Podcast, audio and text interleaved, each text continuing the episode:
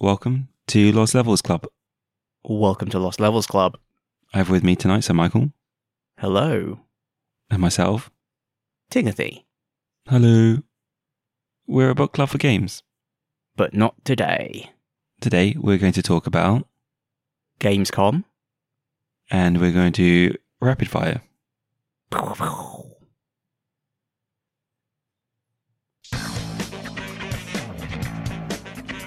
Hello, everyone around the world. I'm Geoff Keighley, and welcome to Gamescom Opening Night Live, a preview of this holiday's biggest games and a sneak preview of what lies beyond.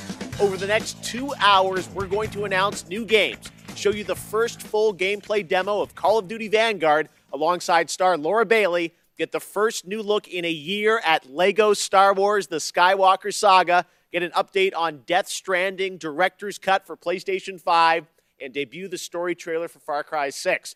Plus, we're going to find out who's in that Super Monkey Ball and so much more we can't tell you about just yet. Plus, the multi talented Lindsey Stirling will join So Gamescom. one of the We're, we're just talking about upcoming Tales of the games. Well, actually, what, what are we even saying about Gamescom? It was a remote event, as is normal these days. Like, who knows when that's going to end? And we're just going to talk about the things that caught our eye. Yep. because obviously we're not going to talk about everything because we'd be here forever. And even the things that caught our eye is actually quite a long list. So Let's start. Let's start with the Stranding Director's Cut. yeah, so there was a much better trailer for the director's cut rather than the bizarre one where he just tips out a box of oranges and sits in it. Some of this was so wild, I wasn't even sure if it was in the main game. It wouldn't have surprised me if it was. So there's a bunch of quality of life improvements which I want to talk about, which were really fun, I'd say. Right, for instance, the Evolve Stabilizer, which is a jetpack. Is there a jetpack in the main game? No, it's not a jetpack in the main game. In the main game, you can slap it on your backpack and it just makes it less likely that you'll fall over. And I think it just improves your stability stat. Like when I was wearing it, I don't even really remember it like firing any jets. You know, I think it I think it was literally just like a buff to your stability stat. Okay. I didn't use it that much though, so maybe maybe it does actually show the jets firing. I don't know. I mean, yeah, now it's literally Actually, I don't is it a jetpack? I don't think you can use it to fly, but you can jump off a cliff Yeah, and it will just slow your descent to the point where you just land fairly normally. Yeah. So, it's like half a jetpack. And then and then we saw the cargo catapult in action, which I thought would be more medieval. it was just you just catapult in, and hope for the best. But you can land the package very elegantly. Yeah, they got little parachutes. Yeah. Is it? I think so. There must it, be it looks cool. Yeah, it's cool. I like it. I mean, when would you? I don't quite understand when you would build this. It does seem kind of nuts. Like, would you build it on like the top of a mountain and then like fire cargo like over BT territory to the city, and then make your way through BT territory and pick up the cargo again and then deliver it? Like, I don't quite get when you use it, but it definitely looks cool. Yes. You're right. It would be you'd have like have a, a series of catapults in the same way you have a series of zip lines potentially. But you, but you just build the zip line. Like I don't quite. I mean, maybe this is why it's in the director's cut, and it was you know like, maybe a lot of the stuff was in the base game originally, but they just you know didn't have time for it to like really polish it, or it was just cut because it was like, well, this is kind of duplicating functionality. Like we don't need this, you know. But yeah, If it, you- I mean, it looks cool. I do wonder if you can catapult yourself. Oh, that you know, that's the dream. Yeah, can you catapult yourself? Can you catapult other people? They're going to make the BR game. Can, can you catapult Mama when you have to deliver her? That seems very disrespectful. And then there's the cargo. And then there's the cargo bot. Has this also evolved? Yeah, is because the cargo bots in the original game, they're just like a cutscene. You just you know dispatch the cargo bot and you just see it like humming a little tune and walking out the city, and you you never see them out in the open. Like you never actually encounter them in the well, at least I never encountered one in the wild. But now yeah, you can have a little cargo bot buddy that is either carrying cargo or you can literally just sit on it. Because why not? Because why not? It's so cute. I mean, they did give, they did imbue the cargo bot with quite a lot of personality. You know, in that little cutscene where you see it whistling a tune. So it is nice that that we get more cargo bot. You know, like what do you want from the director's cut? More cargo bot. More cargo bot. I want more cargo bot. The real MVP. Yeah. Who's your favorite character in Death Stranding? Or obviously cargo bot. Cargo bot cosplay. Why not? Why not? Yeah. You, you could do actually that would be really funny.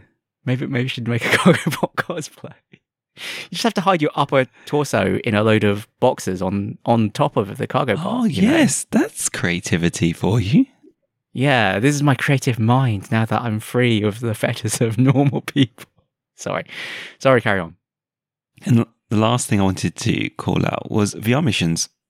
They are VR missions, right? Basically, They are VR missions. I mean, is this a because Metal Gear Solid also had VR missions, right? exactly. Yeah. Didn't they? I mean, is this good? Is it bad? I mean, I guess it's more gameplay. There's more gameplay. Too much gameplay. It's too much. There's, there's too much. I'm surprised you called out the, the VR missions. I thought you were going to call out the racetrack. But it's, it's going to be janky. It's going to be. I. How dare you? How dare you besmirch the story? yeah, it's going to be. I just think it's. they- They're just. They've had quite a lot of stuff. I. I think you mentioned last time that they could have like five different games made out of you know the mechanics in this game, and now we've got a racing game. Can we have Angry Birds with the catapult? Yes. You know, what else can we make? What else can we make with these new building blocks? You've got cargo bots. You could just have a team of cargo bots with guns. with guns. You can have an RTS. It's a, it, it's a logistics sim now, is it?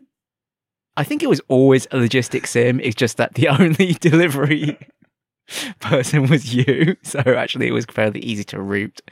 Yeah. Yeah, it's a it's another kind of logistics game, but it's like that's not what I meant by logistics game. Is there anything else you wanted to point out? Are you excited for?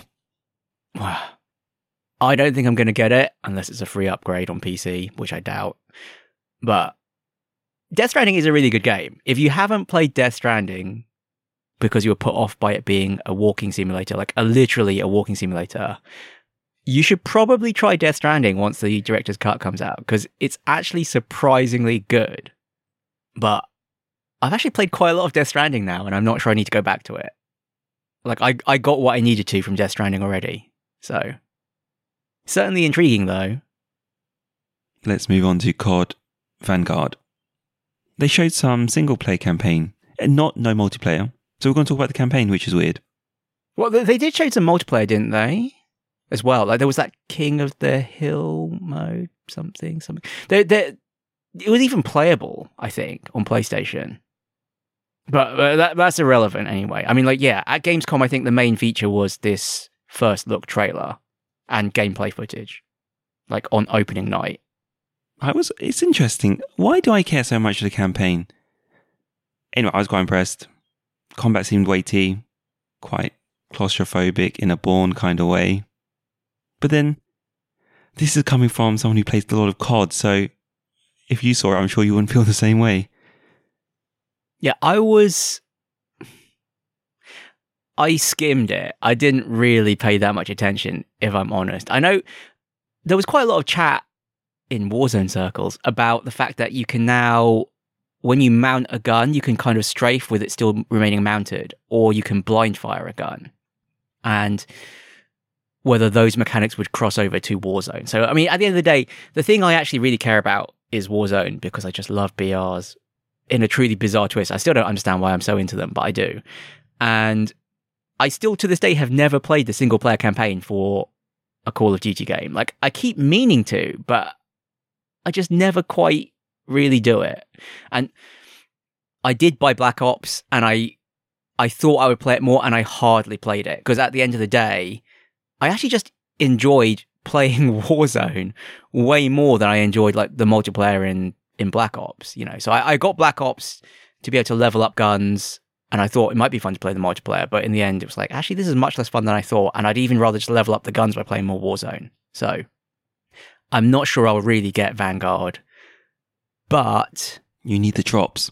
I need the drops. No, no.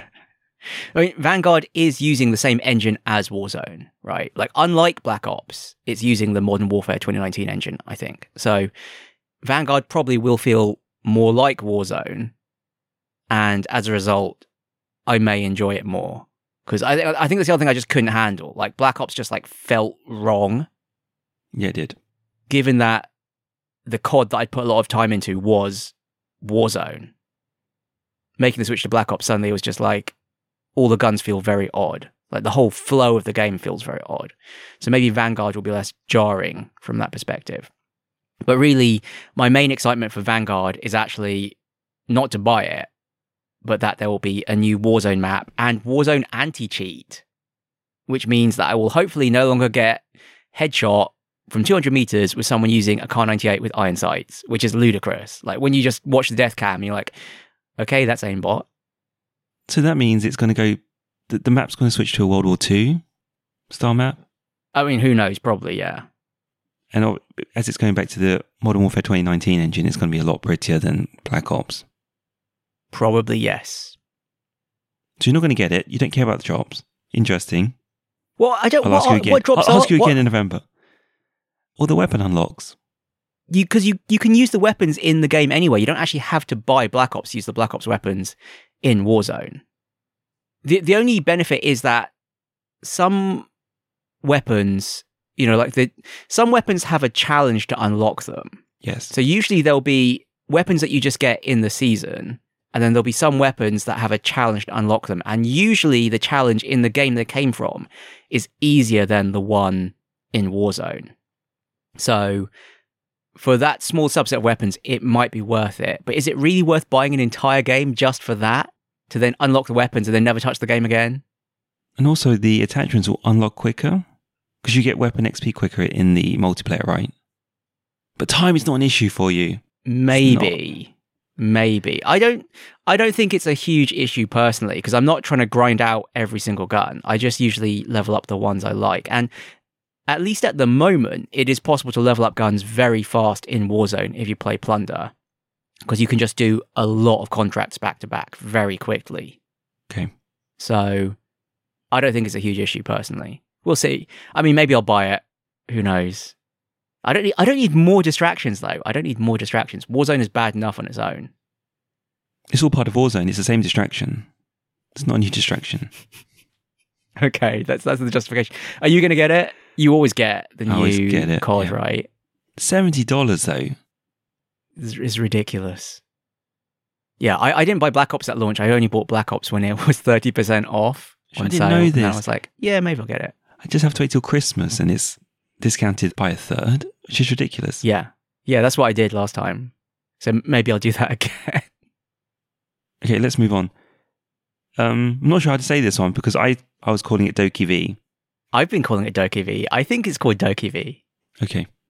So I sent you this trailer, right? I sent you the trailer and I was like, this is what an open world Pokemon game should look like. Because, you know, the Pokemon Company are making what?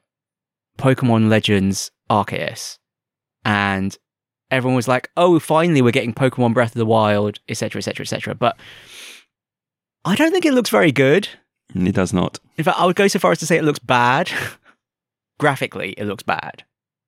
I, I know it's not all about the graphics, but yeah, it just looks very. Dis- it looks like almost like a student project, you know. Like, I mean, casting shade on myself, it looks like I could make that game, right? Almost like if I had the assets, I could make something that looked like that, which is terrible, right? That's really bad. If I think I could make something that looks like that, you know.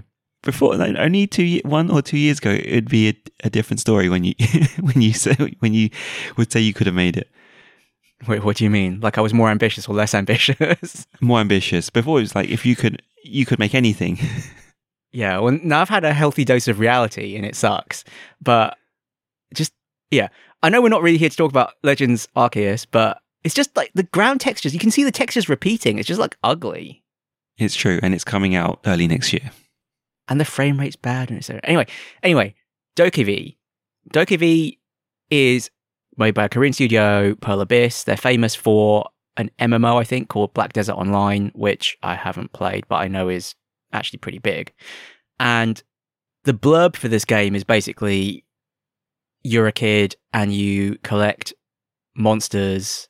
I think they're called like I think they're called like Dokkaebi. Dokkaebi, I don't know, with a B, not a V. And they're like Korean traditional monsters or like twists on Korean traditional monsters. This is the bit I'm not so clear on, but regardless, you're collecting monsters to fight other monsters. So it's like from the 10,000 foot perspective, it's like it's like Pokemon, right? And it's like this is what an open world Pokemon game should look like. It looks amazing. It was, it's not turn based. It's not turn based. It looked quite impressive. actually, from if that. I'm honest, it actually looks more like Monster Hunter. yeah, It's it's kind of like Pokemon X Monster Hunter, but it's really visually striking. And there's a little bit in the trailer where the kid is riding on this like llama, and it's so cute. It's like, oh, the llama, I love it. Just want to boop its snoot. Next up, Halo Infinite. I just put this in because I feel like Halo's such a big game. We should talk about it. Because we might play it. I mean, I might because it's going to be on Game Pass, and you might because the multiplayer is free. Is it? Yes. But it won't be free on PlayStation. What? Who am I gonna play? Who am I gonna play it with? Well, me. You're like, that's a fate worse than death. anyway, yeah, there was a multiplayer trailer and a release date announcement. So December 8th. I'm I'm not actually that hyped for it because I'm just so confused by Halo now. Like, I played Halo 1, 2, and 3, and then where on earth has the plot gone since? It just seems mental. Let's not talk about it, but yeah, I don't think I really care about the plot. Bizarrely, for me, Halo is the opposite of Call of Duty. I've only played the single player for Halo, basically. I mean, I have played multiplayer, but like practically none. Like I've booted it up and played like one or two games. So for me, Halo is all about the single player, and I just like I just lost the plot literally. Like I don't know what's going on anymore. So whatever. Let's move on. Marvel's Midnight Suns. Did Did you know about this? No, I didn't know about this. Yeah, this is like a complete like out of nowhere. Wait, what? It's basically Firaxis making XCOM but with Marvel characters, right? And then also the abilities come from cards and people are comparing it to Slay the Spire. So it's like wait a minute, this is like a fusion of all the things I like. All the good It's- things. All the good things, yeah. Actually, I'm not sure about the Marvel side of it, to be honest, but Nice. Slay, Slay the Spire cross XCOM, amazing, perfect. It's like peanut butter and chocolate. And I, you know, I, I personally was completely caught off guard. Like, I, I read about it and I was like, they're making what? And there's like an interview with Jake Solomon, who is, you know, I think the creative director for the XCOM games, the recent XCOM games, obviously, not the original original ones, but yeah, talking about their vision for the game and actually Marvel approached them and said, "Hey, would you make a would you make a tactical RPG for us? Is an RPG, tactical strategy game, whatever, an XCOM game, basically? Would you make us an XCOM game?" Do Do you have any thoughts on this, or is it only me? I don't know. I don't. You don't. You don't. You've never played XCOM, right? The the new one or the old one? Which is really frustrating because I really want to play XCOM. Yeah, I want to play XCOM, the new one. Let's be clear. Oh, you want to play it? Is this is this a book club game? I do want to play it. Is it quick?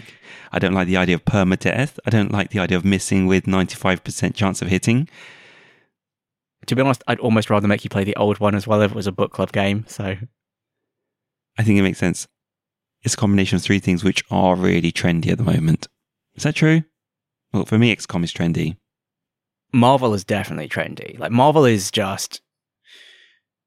I I wonder if people are getting burned out on Marvel. You know, there's just so much. It's just it just keeps coming. Like after what was it, Endgame? You know, Avengers Endgame. That was like the pinnacle of the whole thing. But they're just amping up more now. It's like, but we won. It's like, but now there's a multiverse. It's just like it never ends. It's like, yep, open your wallets. And they've got to incorporate all the X Men now.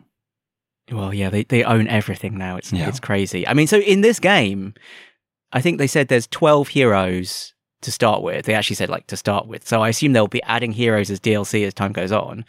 And yeah, you know, you've got Avengers in there. So like, there's Iron Man, there's Doctor Strange. Actually, is Doctor Strange an Avenger? Whatever. There's Iron Man, there's Doctor Strange. There's uh there's Wolverine from the X-Men. There's Ghost Rider. There- There's Blade. Like I was, when I saw Blade, I was like, "Wait, what? Is Blade Marvel?" Turns out Blade's Marvel. I didn't actually realize that. So, yeah, mental. And then you get to have your own self-insert Mary Sue character. So there's, is it a Mary Sue? Is that what they call it? There's there's the hunter. So you get to you get to design a character as well, and they're the main protagonist. And the hunter is the son or daughter of Lilith, who is like the mother of demons, and she's the big bad who you're fighting. One thing I did think was funny was when they revealed the moves came from cards, people were like, Are there going to be loot boxes? Do we have to get the cards from loot boxes? Like, people are so triggered now by cards. You know, like, because for me, my mind went Slay the Spire, but other people were like, Oh, it's going to be like Hearthstone, I open card packs. So, no, it's more like Slay the Spire. Great. And then I'm kind of wondering, is there going to be permadeath? Because permadeath is such a staple of XCOM. But I can't see them actually killing off Marvel heroes personally. It could just be a deep sleep for the entirety of the campaign. They're asleep for the rest of the campaign. Yeah, I to be honest, I actually I personally don't actually think it matters because maybe I'm projecting here, but I feel like a lot of people just save scum to avoid permadeath. I mean, I know I do a lot. Like sometimes I'll do something and I'll die and I'll be like, okay, fair enough, let's soldier on. I'm like so deep into this. But other times, like I miss the 95% shot and then I get sniped from across the map and I was like, that's bullshit. I'm reloading my game. You know. So I actually think not having permadeath isn't a big deal. So we're focusing on the campaign here. Is any multiplayer? I'm not aware of any multiplayer.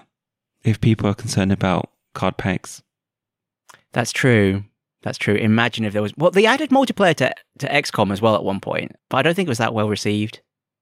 Like multiplayer XCOM is something that sounds like it will be really fun, but I'm not sure the reality pans out that well often. because it's too slow. I think the original XCOM actually probably would work quite well as multiplayer, but the recent ones are actually quite asymmetric. So when you make it multiplayer, obviously you have to make it fair for both sides. And then that's where I think it's a bit odd because, yeah, the recent ones, there's a lot of like ambush mechanics, like where enemies will suddenly spawn and stuff. And like, obviously that isn't going to work in a multiplayer setting. So, yeah, I'm not sure. Oh yeah, and actually, one last comment. All of these Marvel games, they never license the Hollywood A-lister likenesses, so they always kind of feel like knockoffs to me. That's the other thing. I mean, I think this is actually one of the bad things about using the Marvel franchise. Like, I'm I'm sure the Marvel franchise is going to bring in more people than it turns away, and I know that they made a big deal about like all the characters and there's your home base, which is the Abbey, and you can interact with them. Like you can go and meditate with Doctor Strange, or you can go and lift weights with Iron Man, you know, stuff like that. So they Man made a big deal about the weights? characters. Hmm? I guess so. Well, that's the example they gave, right? Don't don't shoot the messenger. That's literally the example they gave. So Fine. I, I don't know if he lifts weights. We can If find Mike lifts out. We Weights. can, Everyone lifts weights. even Mike lifts weights now. Yeah, but having said that, you know, like Iron Man doesn't look like Robert Downey Jr. Doctor Strange doesn't look like Broccoli Cobblesnatch. You know, so is this is this okay? I guess it's okay. It's not worth paying the likeness fee. I guess. Still funny though. It should come. If Disney approaches me to make a game, I shouldn't have to pay for the license. I guess I have to pay for the license. Yeah, I mean Disney doesn't own Robert Downey Jr. They just own Iron Man. Yeah, but they should have negotiated it into their contract in the first place. Yeah, but no one's going to sign a contract like that now. You know, they might have got away with it back in the 90s or something, but now they're going to be, I want extra money for my likeness in the computer games. Yeah. Final word on this then, coming out March 2022 on basically everything. You know, every, all the major consoles and PC. Okay, not mobile, fine, not everything. Everything that matters. Everything I play games on. Switch? It's on Switch then. It's on Switch. Oh. Let's move on. Elden Ring. Man, there was there was loads of hype about this. Like loads of people are super excited by what they saw at Gamescom for Elden Ring. But we, the plebs in the public, saw nothing. Like apparently there was this 16 minute like gameplay, you know, walkthrough that the press got and also some like major, you know, Dark Souls YouTubers got to see as well.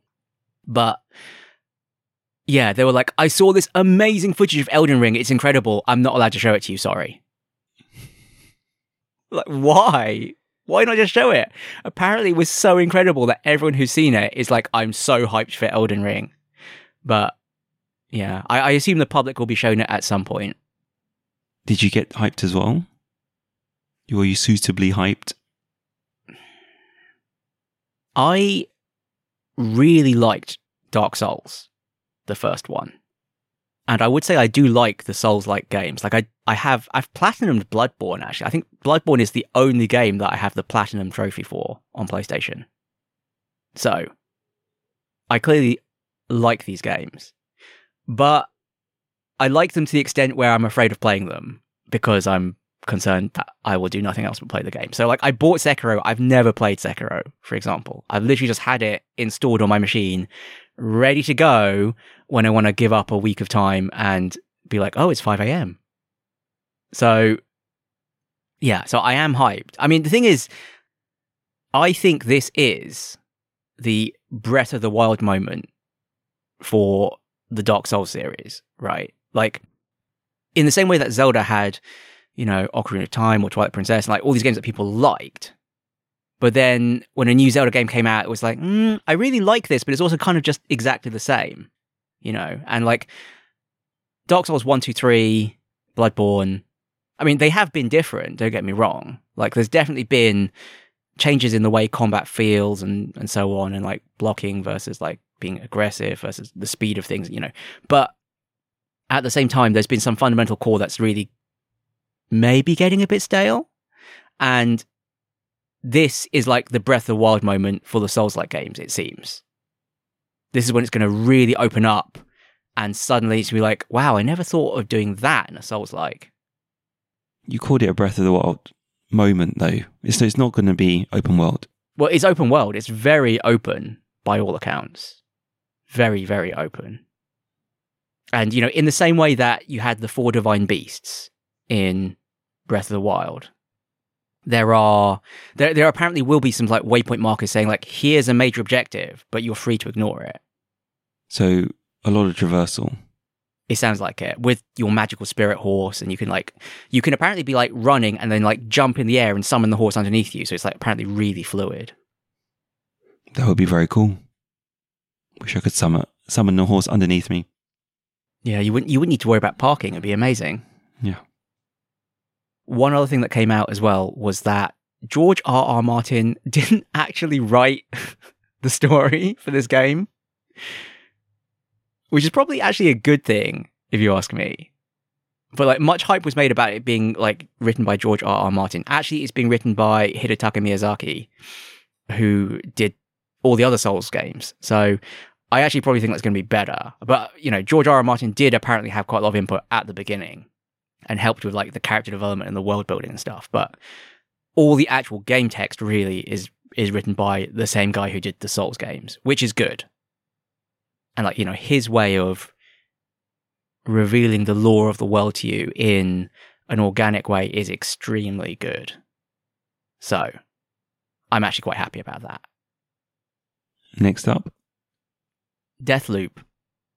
It, it- it's almost not worth talking about this because by the time I get the episode edited, it's probably going to already be out. I mean, I hope not because it's like more than a week away. But it, you won't have long to wait by the time you actually hear this.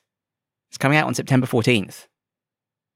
This is another game where it's like, wow, you took two things I loved and you put them together. You know, it's it's an Arkane, as in the company, immersive sim. You know, they made they made Dishonored, they made Prey, fused with time loop mechanics. Like I love immersive sims. I love time loops. Time loops just mean we're doing the same thing over and over again, though. Same thing over and over again, though, in a time loop is not quite the same as. I mean, like, Prey also had DLC called Mooncrash that was kind of like, well, it was Prey fused with roguelike mechanics. But, you know, you did play it over and over again. But the timing part of it wasn't really the emphasis. This time it sounds like the timing is the emphasis, as well as some roguelike mechanics. So I don't know, it really does sound like it could be very interesting. And like the final previews that have come out, you know, the people are saying, there's so much I'm not allowed to talk about. Like the list of things I'm not allowed to say is enormous, but I have enjoyed what I've played, even though I can't talk about it. And here's the stuff I can talk about. That's very interesting. Okay. So you know that XYZ will be in this building at this time. Kind of thing, yeah. It's a hit, it's a Hitman game. Yeah, it's like, yeah. yeah, I mean, literally, you're an assassin. That's literally your job. You've got to, I think you've got to kill these like five people. I think there's also like a, a multiplayer aspect of it where you can play as someone who's trying to stop the person from killing the five people. But, you know, they didn't go into too much detail on that in this final preview stuff. I'm not sure I like the way it looks personally, art Same. style wise. It's very stylized and like all of the enemies are like wearing really theatrical costumes. Like it, it reminds me of We Happy Few, but not in a good way. When you said theatrical costumes, I thought Bioshock for some reason. Well, I mean, Bioshock, yeah, Bioshock, they're also wearing theatrical costumes. It's like, I think there's like a bunch of enemies who are wearing like bunny masks or they've all got like half their face colored or something. Yeah, but We Happy if Few does it badly. And in this case, it doesn't seem like it works. Yeah, I mean, I might feel differently once I play it more, or once I see more. I say play it more. Am I going to buy this? I mean, probably, probably. Let's be honest. to make it a book club game. What's interesting is that it sounds like we just don't know everything, which is amazing because this thing is out in 10 days. Yeah, I mean, quite a lot of stuff has been said. You can piece it together, Oh, yeah. and it, and in some of the earlier previews, I think they did say more. But yeah, it, it's out so soon, so let's not labour it anymore now. Okay. Well, let's move on. Super Dungeon Maker. It's, this one is funny just because. Did you know there are Gamescom awards? No, I didn't, but I'm not surprised because there are E3 awards. Yeah, yeah. Because I was, I was basically like, I'd seen some stuff from Gamescom, but I was like, what other, you know, are there some things I missed that I should be looking at? Like, what was really good at Gamescom? And then I found this article about the Gamescom awards and who won them, and I was like, there are Gamescom awards, but the best family game award went to a game called Super Dungeon Maker, like some indie game, and it's a game where it's like, duh, this is so obvious. Like, how, why has this not been made before? I mean, I think lots of people, me included, have said like, oh, someone should make Mario Maker, but for Zelda. And that's literally what this is. I mean, I will say, I actually thought about making a game like this as well, but I'm actually not sure it will be fun, personally. But, you know, it looks cool. The art style's cute. I think you're a chicken and you're making dungeons. You're, you're making literally top down Zelda Link to the Past style dungeons with Mario Maker kind of tools. And then other people can go in and play your dungeons. But the, what's, what's, what's important about these dungeons is are the puzzles, and puzzles are hard to design. Yeah, yeah, that's the thing. I I think there'll be like no surprises. That's the thing. Like I feel like unless they're really powerful creation tools that they give you, I think a lot of the dungeons are just gonna feel the same. Because I, I remember I played this is way back when. This is like ten plus years ago now. Someone made a project which is basically the Legend of Zelda Maker. Like they literally made it, it was using all the Nintendo graphics. It was literally like The Legend of Zelda, but had a world map editor and a dungeon editor and everything. You could literally make Zelda 1 games. And it was interesting, but it just wasn't fun. Because it was just like, it's just like playing Zelda over and over, but it's the same experience. Like, it doesn't matter if the dungeon's a bit different. You know, there's no sense of discovery, or I, I don't feel excited by what I'm finding because it's the same stuff I found before. And that's what I worry will be the case with this. But then again, maybe it'll surprise me because, like Mario Maker, to this day, I don't actually really play Mario Maker, but I still watch Mario Maker Let's Plays because the things people come up with for the troll levels in particular, so imaginative, really so so imaginative. Because it's just like a big joke. It's it's it's literally like watching the setup for a joke and then the punchline. And the, the, thing is, like, the punchline is always, and you got hit in the face by a Koopa shell kind of thing, right? or a fish. Most of the time, it's actually you got hit in the face by a fish. But really, so entertaining. So, so maybe people will come up with actually really great stuff. We'll see.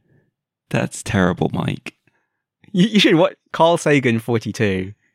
So funny.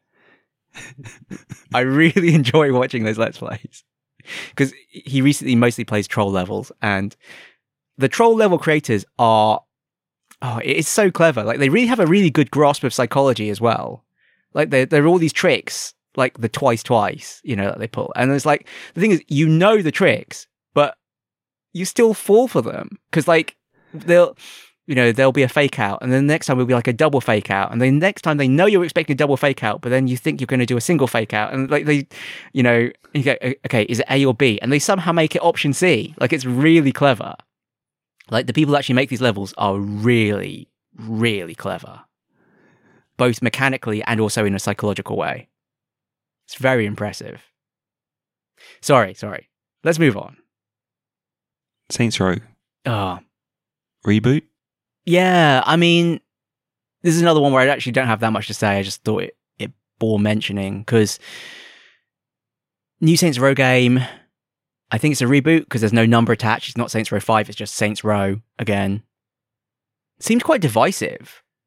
Like, a lot of fans of the Saints Row series were like, this is not Saints Row. You know, I think it's a bit more realistic. And and they're saying like, this isn't the Saints Row I love. And yeah, I watched the trailer, and to me, it kind of felt like Watch Dogs, Watch Dogs 2, anyway. So I was like, is this what Saints Row is like these days? And it just made me think like back to Saints Row, the game, you know, the games that I did play. Like Saints Row 1, I actually had it on the original Xbox, and it was kind of just like a boring GTA clone. Like it was kind of like dumb. I remember, I remember being genuinely offended. Like I thought it was really dumb. Like I remember, like you know, like in GTA, like you can hijack a car and you like pull the person out of the car, right? Yeah. And, and in Saints Row, I did the same thing. I just shot the person. I was like, why did you shoot them? That was so unnecessary. This is why you weren't playing GTA in the first place. It's just so rude. There's no need to shoot that person. But this is you never played GTA, is that right? I Or did play properly? GTA. Okay, fine. Yeah, I played GTA. I haven't played San Andreas. I haven't played 4. Okay. Just do- for no particular reason, to be honest. I just happened to not get around to playing those two. Anyway, what is going on with Saints Row now? It was like a kind of dumb GTA clone. Then they just amped up the silliness and it got really popular. I know like Saints Row 3 and 4 are just like absolute madness. Like Saints Row, which one is it? You're the president. One of them you're the president and the and then the planet gets blown up by aliens and the whole thing's in VR. It's three or four. S- Saints Row was very, very silly. And then now it's kind of now it just looks like Watch Dogs. Now it, even the plot just seems to be kind of like Watch Dogs, Watch Dogs Two. Anyway, d- despite some of the fan backlash, it won Best Announcement and Best Trailer awards. That was the other thing I thought was funny. So it's the industry versus the man on the street. That's it. That's all I've got to say. Lastly, Forza Horizon 5. This this is all you. But this is I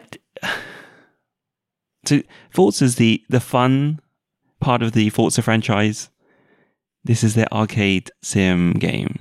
This time it's set in Mexico. And I think they're just doing what the Grand Tour does on Amazon, and it's vacations going on fantastic locations in the car. And it's this time it's in Mexico. It starts off with their you know, the intro. The car is dropped onto a volcano, and you drive from there, which is ridiculous. this actually sounds really mental and kind of fun.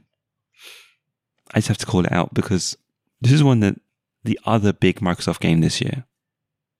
I mean, I'm not really into driving games, but you know, it's possible it's something that I would learn to enjoy if I had to play it. Like if you named this or a similar game as the book club game, then I would play it. But I wouldn't play Forza of my own volition. Which maybe is my loss, but you know, it does sound pretty fun. There's only so much time. So interestingly, something we should mention is PlayStation weren't at Gamescom, so there are no PlayStation games here. They they are doing a PlayStation State of Play. Showcase, summer oh. showcase, Okay. and that's it will, it will it will be have done. It will have been done by the time this episode goes out. Too bad. What what are they going to show anyway? So many things: God of War, Horizon, Okay. Okay. or probably some more Deathloop. Why, why not milk it a bit more? Deathloop is actually a PlayStation exclusive on launch, isn't it? Or Yeah. console exclusive. They'll show some Gran Turismo. Who knows? And lastly, just for the sake of completion, what was the game of the show? What for me? No, according to the Oh, Gamescom Gamescom Awards, uh, I don't. I actually don't know. best of Gamescom. It was it was Elden Ring, right? Yeah, of course it was Elden Ring. You see, This is what I mean. Everyone's hyped for Elden Ring. That saw that 16 minutes of gameplay. Give it to us. Give it to the people. Do you, do you not want hordes of people shouting, shut up and take my money? Yes, Everyone who's seen that 16 minutes of footage is raving about it. So, yeah, maybe, maybe they just can't contain the hype. Maybe they want the hype to be a little bit closer to launch. okay. It's time for some rapid fire.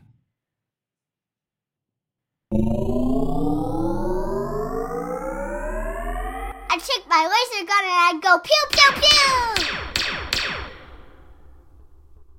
Rapid fire. Rapid fire. So let's start with the Super Mario 64 auction. It turns out it was a scam. You're right, Mike. Whoa, wait. That's libelous. We can't say it was a scam. I mean, allegedly it was a Oh, scam. thank you, Mike. You got us out of trouble yet again. yeah, allegedly. The allegation is that the whole thing is a scam. I mean, oh man.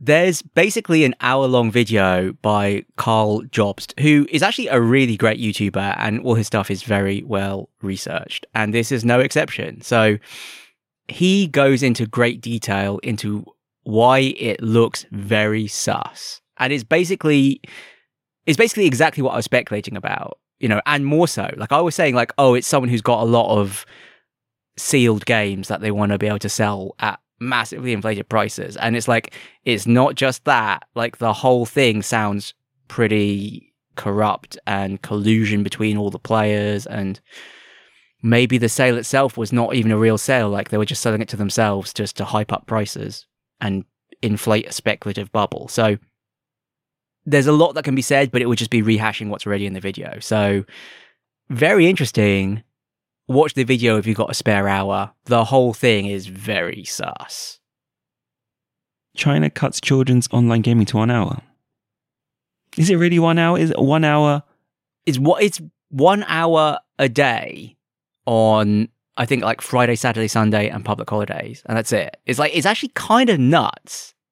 Like I'm, I'm really kind of shocked. That's like so little. That is very little. There, there was that basically there was like a news story put out by like what is the government's official, you know, like news outlet, and it called games spiritual opium and said they were like ruining the youth, you know, and then they actually retracted the article and published it again without the phrase spiritual opium because I guess they thought spiritual opium was a little bit too hardcore. We've got a better phrase, guys. We've got a better phrase than spiritual opium. yeah, soul crack. Now it's soul crack. no, they just they just they clearly don't like computer games. I mean, this is what happens when boomers are in charge. Lol. But I mean, games can be dangerously addictive. This is actually the root of where my I'm scared to play this game because I might never stop. Right. This is this is actually kind of the same problem, but for me it's like self-regulation and this is external literal government regulation. But I'm kind of shocked. That's very very little. It really reminds me of like when I was a kid and my parents would be like, "You should go play outside. Don't play on the computer. Go and play outside." And it's like, "What am I going to learn outside? Like how to throw a stick?" I do feel like a lot of my logical thinking and what made me a good programmer and etc. just came from playing a lot of computer games. You know, what would I have learned if I played outside more? Actually, probably a lot of stuff, and I'd maybe be happier. But that's irrelevant. That's irrelevant. Moving on. Star Citizen has hit $400 million in funding. Yeah, you you put this in, and I was like, isn't this a non-story? Like, big whoop, Star Citizen rakes in another 100 million and produces nothing. Like, the news would be Star Citizen produces this amazing release of the game. Like, Star Citizen's gone nowhere with another $100 million. Yeah, same as the previous few years. I don't understand how this is happening. What what is I don't some, some things I don't understand in in this world, and this is one of them. I, I think someone said that he's basically made a religion. Right, like Star Citizen has become a religion at this really point. Like the people who believe are like true believers. Like, no, he will produce the game, and it will be the greatest game ever. We just need to keep the faith and keep giving him the money. He needs the money. He needs the money to live. He needs How the money to. It's it's, How much it's faith like do you that have? episode with the leader. He's going to take them to Blistonia. He needs more money. Bigger capital ships. Uh, the slightly worrying thing is that one of the things in this write up said that they're actually running out of money. Like their burn rate is insane. You know, it's it's already the most expensive game ever. Like you know, it it blew straight past Cyberpunk, right? Like this is the most expensive game ever, and number one, what do they have to show for it? And number two, it's not like they've got all this money and they haven't spent it yet, and they've just got this enormous runway to keep going for like another decade. Apparently, the burn rate is so high that they're actually going to run out of money in a year or two, which is also insane. Like, what are they spending it on? Hiring the best people. I know, I know they are actually getting in like famous actors and actresses. Like, you know, they are getting in famous Hollywood stars to do cameos and stuff. And it's just like, why? I mean, Chris Roberts, Chris Roberts has always been all about the cutscenes. I know he loves cutscenes, and people have said that actually, really, he wants to make a movie, but no one will pay him to make a movie, so he's making a computer game instead. You know, Which will, which will have lots of cutscenes. Question mark. I don't know. I don't know. I mean, if you watch people playing it, it actually looks good. It's just that it is also jank. Like it is barely held together. But it does look good. Oh man, the other funny thing in that write up was about like the grey market for refunds. You know, and some people making a profit on their refunds too. Like they say, you know, you pledge to buy some capital ship and you, you literally give them thousands of dollars and then you have buyer's remorse because like i'm never getting this game. It's never going to be finished. But then someone else wants to buy the capital ship off you for more money than you paid for it so you can get your refund. And you can come out on top. That was really interesting too. It, it's just weird like all of the social structures that have built up around this unfinished game. Let's move on. Uh, Stardew Valley is now officially an esport. Yeah, I mean, I think there was some esporty stuff with Stardew Valley before. Like people actually had little tournaments on Twitch and stuff. But like this is an official tournament. You know, like the guy who made the game, or at least the company, Concerned Ape, which actually I think is pretty much just that one guy. So the guy who made the game is putting up a forty thousand US dollar prize fund, and there's this guy Unsurpassable Z. I'm saying Z because I think he's American even though in my soul I should say Z, but I've been corrupted because I've been away too long, has come up with a list of 100 ish plus challenges that have, you know, points attached to them. And yeah, teams will duke it out to complete these challenges, and whoever has the highest score at the end will well, I, I assume they're all going to win a share of this prize fund. I'm not sure how it breaks down. I just, I just know the headline figure is 40k. So, Stardew Valley officially an esport. I know nothing about this. Is it a book of challenges and you complete as many as you can in 24 hours? Yeah, Or- it is something like that. It's it's literally like, you know, like build a chicken coop or something gets you some points. Like you know, and like the number of points you get, obviously, is scaled by the difficulty of the challenge to get done within the time. Okay. Star- Stardew Valley is another one of those games that I really want to play and has been perennially installed on my machine, and I've just never played it because once you start, you may never stop. You know, you it's like um, it's like it's like moving to the holodeck. It's just better than real life. You know, it's like no, don't take me away. I want to live on my farm where everything's idyllic and beautiful. Let's move on. There's an Outer Wilds DLC coming. Yes. This is another just completely blindsided me out of nowhere. Like, basically, there is going to be Outer Wilds DLC. And it looks like it's going to be a completely new story. That's part of the existing story. Yeah, I have no idea how this is going to work. But it's called Outer Wilds Echoes of the Eye. It's coming out September 28th. And, you know, like on reflection, like, you know, having had some space between playing it, like Outer Wilds is actually probably one of the greatest games I have ever played. You know, like if I had to name like my top 10 games, and I was thinking about the games I would normally put in that top 10, and I was thinking like, actually, Outer Wilds definitely deserves a spot in the top 10. Like, it's going to have to knock something else out. Like, it really is one of the best games I have ever played. So, I'm extremely excited for this DLC. Any comment? Given what they've done with the base game, I can really, I have high expectations of what they're going to do with this DLC. And I remember when we talked about it first time around, I thought, how are they going to do this? How are they going to have DLC in a time loop game? But actually, they can. There's so many parts of that. There's so many. Space is so big, they can put anything in there. do you know what I mean? They can create more mysteries. Yeah, I, I don't know. I, I really wonder. Is it going to be set in the same system as the first one? I mean, as well as the base game. I don't know. Or I mean, to me, it would make more sense for it to be a completely new setting. But that's a new game. That's a new game. That's not DLC then. I think it'll be in the same setting. Interesting. I mean, to be honest, I can't really say more without going into spoilers for Outer Wilds. So, yeah, probably just have to speculate some more. But it's really not long to wait again for this one. So, looking forward to it.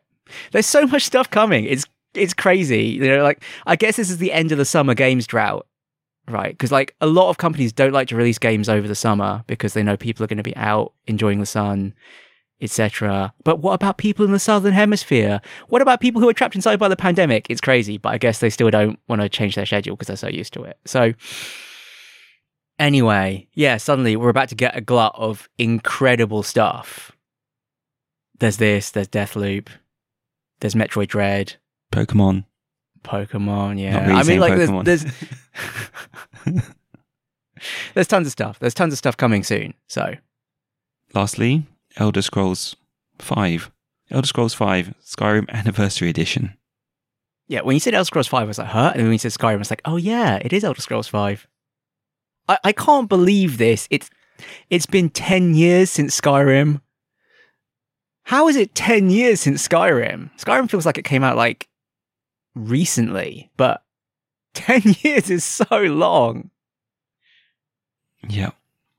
They're really milking this one. I mean, it's a good game, but it is shocking that it's been 10 years already. And you still haven't played Skyrim. Well, you know what? I thought they'd make it free eventually, but instead of, t- instead of that, they're finding a way to release it again. It just keeps making money. People keep buying it. You can you can keep running it on like cheaper and cheaper devices. That's the thing. I mean, it's 10 years old at this point. I think I was joking that, you know, you you were talking about buying a smart fridge and I was like, you can just play Skyrim on your fridge. Problem solved. That's how you can play it. You know. I'm only half joking. Like it's it's ridiculous, but it's a good game. If you haven't played it at this point, maybe now's a good time to get into it. I don't know. We were Lost Levels Club. We still are Lost Levels Club. Please rate and subscribe to us on iTunes. Please, please, please. You can find us on email. Mike.and.ting at lostlevels.club. on Twitter, At Lost Levels Club on Twitch, as Lost Levels Club. anywhere else. Reddit slash r slash Lost Levels Club.